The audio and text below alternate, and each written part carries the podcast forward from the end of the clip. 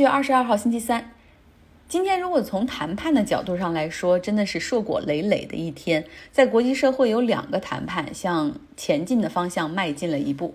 先说欧盟的峰会，在开了二十年欧盟历史上最长的一次峰会，就已经整整开了五天之后，终于二十七国领导人就未来七年的欧盟预算以及疫情救助基金达成了一个一致。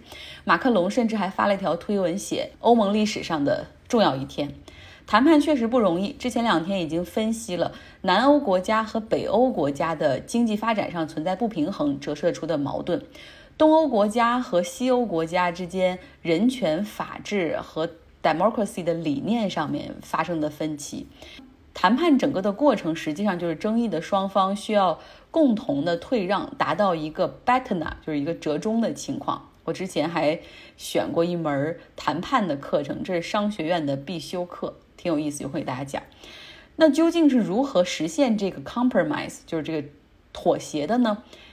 七百五十亿欧元中将有三百九十亿是拨款，三百六十亿是贷款，就是拨款拨了不用还，贷款有借有还哈。同时拿到拨款的意大利和西班牙两国需要进行经济改革。听到这个成果，大家就知道了，是荷兰所领导的北部富国联盟，就是我随便起的这个名字啊。实际上他们叫富狗。荷兰、瑞典、丹麦、奥地利、芬兰，他们是诉求相当于是得到了满足吧。而法国和德国方面做出了让步。马克龙说，没有协议是完美的，但是能够让二十七个国家同意同一个救助方案，这个世界上没有其他地区做得到，唯有欧盟可以。他希望展示的更多的是欧盟的团结。那好，另外一个争议呢，就是对匈牙利、波兰两个国家，他们国内的法治、human rights、言论自由问题多多。他们之前已经领到了欧盟的黄牌，哈，就是一个，就是相当于是留党察看的感觉。那他们到底能不能够享受这个救助，也有争议。最终呢，德国总理默克尔选择站到了匈牙利和波兰一边，然后来安抚他们，确保他们获得的拨款以及在未来七年欧盟中的预算会继续上升。匈牙利总理奥本就说了：“我们希望让国内的 democracy 更良好的运转啊，但是大家都知道这个，但我们都知道这不一定是真的实话。”然后他还说：“我们只是不知道该如何确保社会秩序和 democracy 的改善并行。”那这个时候，默克尔当然很实干的，他他现在也是欧盟轮值国的主席啊，然后他也就是说，啊，可以啊，他说我很懂，就是奥本，你是不希望一切都飘在空气中，我可以确保欧盟一定可以帮助匈牙利。疫情呢，对欧盟是一次挑战。同时呢，这又是新一届欧盟委员会主席，就是刚刚上任的这个就冯德莱恩他们这一个班子刚刚上任的时候遇到了这么大的一个事儿。如果在这个救助上不能够达成一致的话，以及包括这是英国脱欧之后第一次来谈这个七年预算，就如果这些都不能够达成一致的话，实在是真的会有损欧盟和欧元区的未来。所以不论怎样。就是默克尔和马克龙都需要促成这个协议的达成，当然这中间还有很多细节上的东西需要商量哈，包括要不要彻底建一个监督机制，看看这些说要改善经济、税务、福利的国家，以及包括要改善这个民主法治的国家能不能够做到，还有待于进一步的商量。但是以目前的这个结果呢，就可以确保这二十七个国家的领导人回国都可以有一份成果展示，就是说你看。我在这布鲁塞尔的这个峰会中，哈，达到了这样的成果，几乎是每个人可能都部分实现了他们想要的东西。我做记者的时候，第一个上司就是他曾经在欧盟总部布鲁塞尔驻站。他跟我说：“说你能够想象到这个世界上运行成本最高的机构就是欧盟。你就想，他这二十多个成员国所有的文件都要印刷和翻译成不同的成员国的语言下发。”而且欧盟又不是一个虚的，像联合国这样比较虚的一个国际机构，而它是建立了一整套的法制。对，它还有除了自己的法之外，还有法院，然后还有货币欧元区，对吧？而且它还有自己的欧盟议会，就是每一个国家选出一些，然后在欧盟中有这种议会的席位，同时还有欧盟委员会和欧盟成员国。之间的峰会等等，而且同时，他设计的这个投票原则就是很多事情，任何成员国都可以一票否决权。所以你让二十七个国家在同一件事儿上，就大家做 compromise 做折中，都能够同意，真的不是一件容易的事情。国际社会有很多是连续剧，上面的欧盟峰会是连续剧，那下面要说的尼罗河水也是连续剧。怕大家记忆不好、记忆力差，回顾一下，位于尼罗河上游的埃塞俄比亚人口一亿，其中百分之七十的人没有二十四小时的稳定电力供应，也没有电网接入，所以这个国家已经拿出了四十六亿美元，正在修建一座巨大的水坝，叫复兴大坝。一旦建好之后，不仅可以给全国供电，还可以向外输出电力。但是位于下游的这个苏丹和埃及，他们很反对。尤其是这埃及哈，尼罗河是它的母亲河，尼罗河也养育着下游三角洲的数千万人，支撑着农业、灌溉、航运，包括发，包括他们的发电阿斯旺水坝。所以埃及极力反对，谈判已经进行了好几年了，始终没有办法能够达成一致。在上周的时候，埃塞俄比亚开始单方面蓄水，这埃及和苏丹都很愤怒，那甚至造成了地区的局势紧张。那今天呢？埃塞俄比亚发了一个声明说：“哦，我们的蓄水已经停止了，现在我们三国重新开始谈判，这次会更有成果。然后我们已经初步达成了一个协议等等。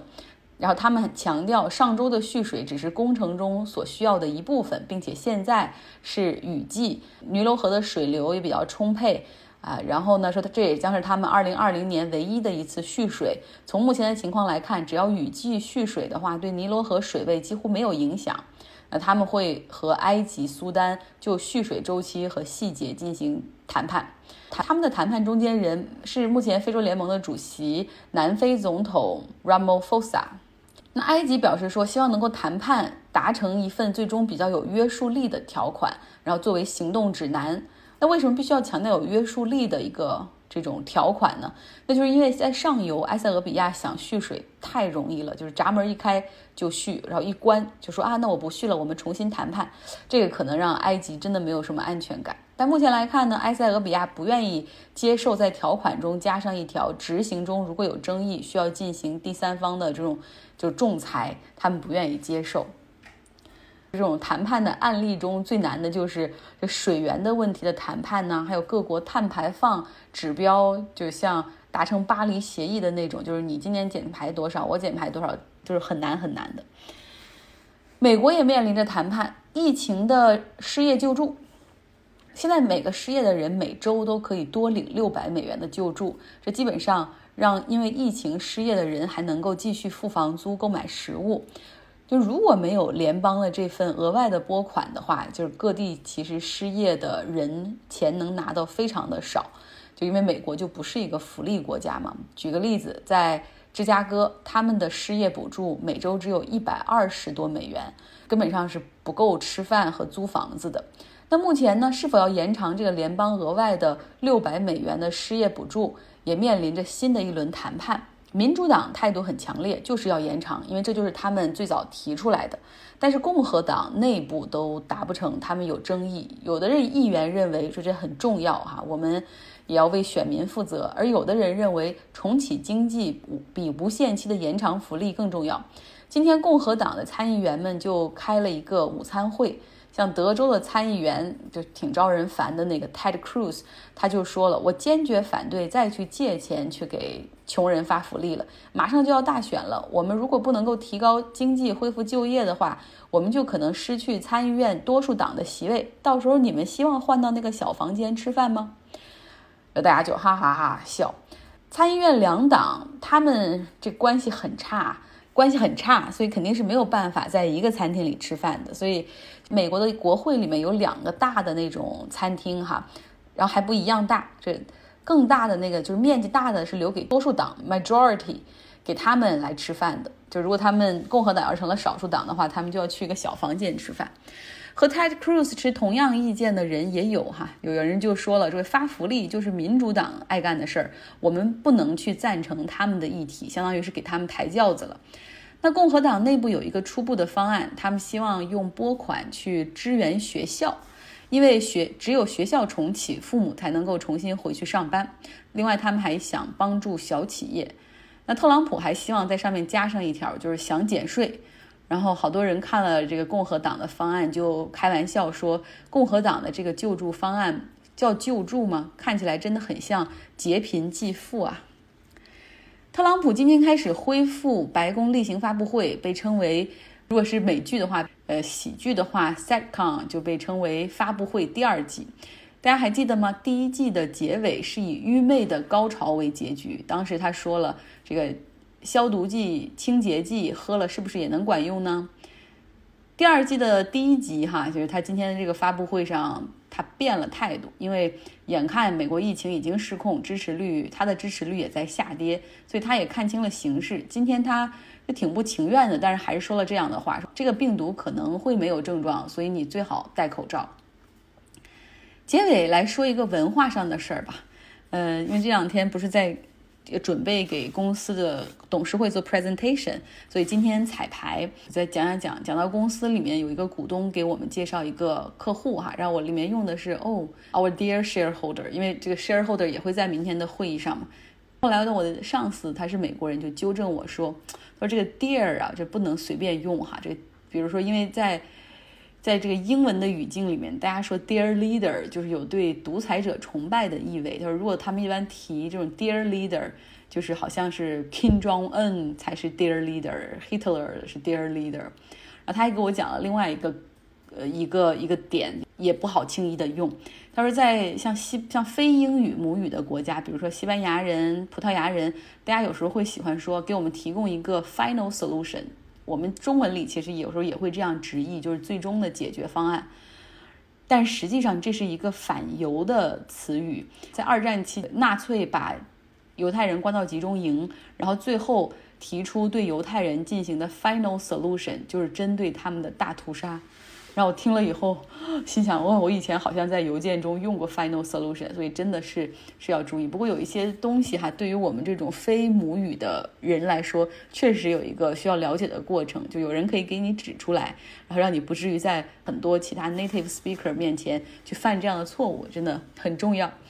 我在想，中文里也有类似的词汇吧，就是看起来表面是一个意思，但实际上别有所指。那具体的就是跟历史啊什么这些背景，也只有母语是中文的人才知道。哎，大家能不能帮我想两个例子呢？好了，今天的节目就是这样。